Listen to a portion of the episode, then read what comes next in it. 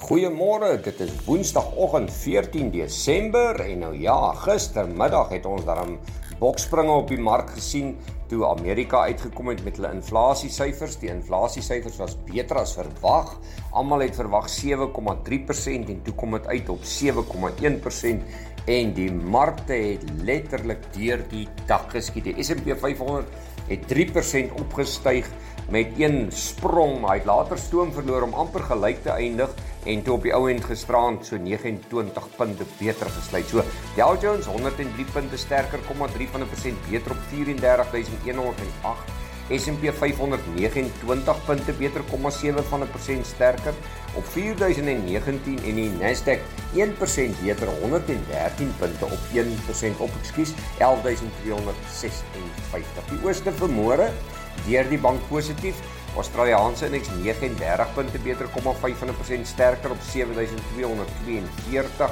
Die Nikkei 0,8% beter, 28185 230 punte op en die Hang Seng 134 punte sterker, 0,6% beter op 19730. Wel, ons plaaslike mark het deur die dak geskiet. Ek dink dit so 'n bietjie oordoen.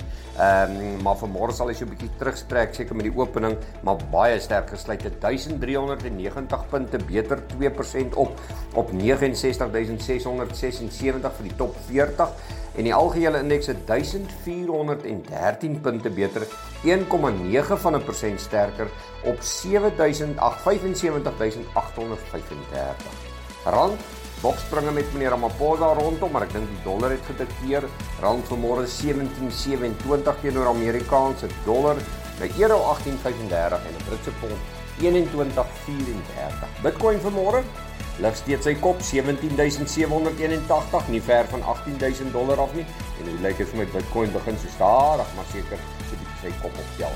Goudprys 1821, dis so 4 dollar laer as gister, maar baie goed geloop deur die dag van gister. Silwer byna 24 23.94.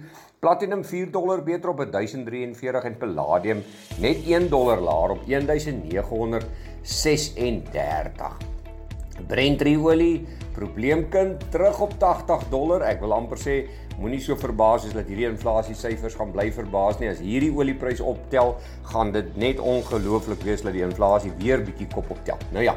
Nou ja, hier sit ons met die boere. Gister 'n goeie dag gehad. Sonneblom hoor sommer hier R457 op op 11540 koring R68 beter op 6770 uh witmielies R195 beter 5150 en dan uh geelmielies R145 beter 4970 en die sojas R220 beter 10820 so die boere het geglimlag van oor tot oor nou ja van die ander nuus hier by ons plaaslik kom ons doen eers die internasionale kant Ehm um, Oracle behaal eh, 'n uh, beter inkomste as verwag en dan meneer Musk van Twitter sê dat hulle dalk volgende jaar so advertensievrye opsie kan bekendstel en aan Kupa sagte ware verklaar 'n kleiner verlies. Ellis het weer 'n verliesie by ons aangeteken plaaslik.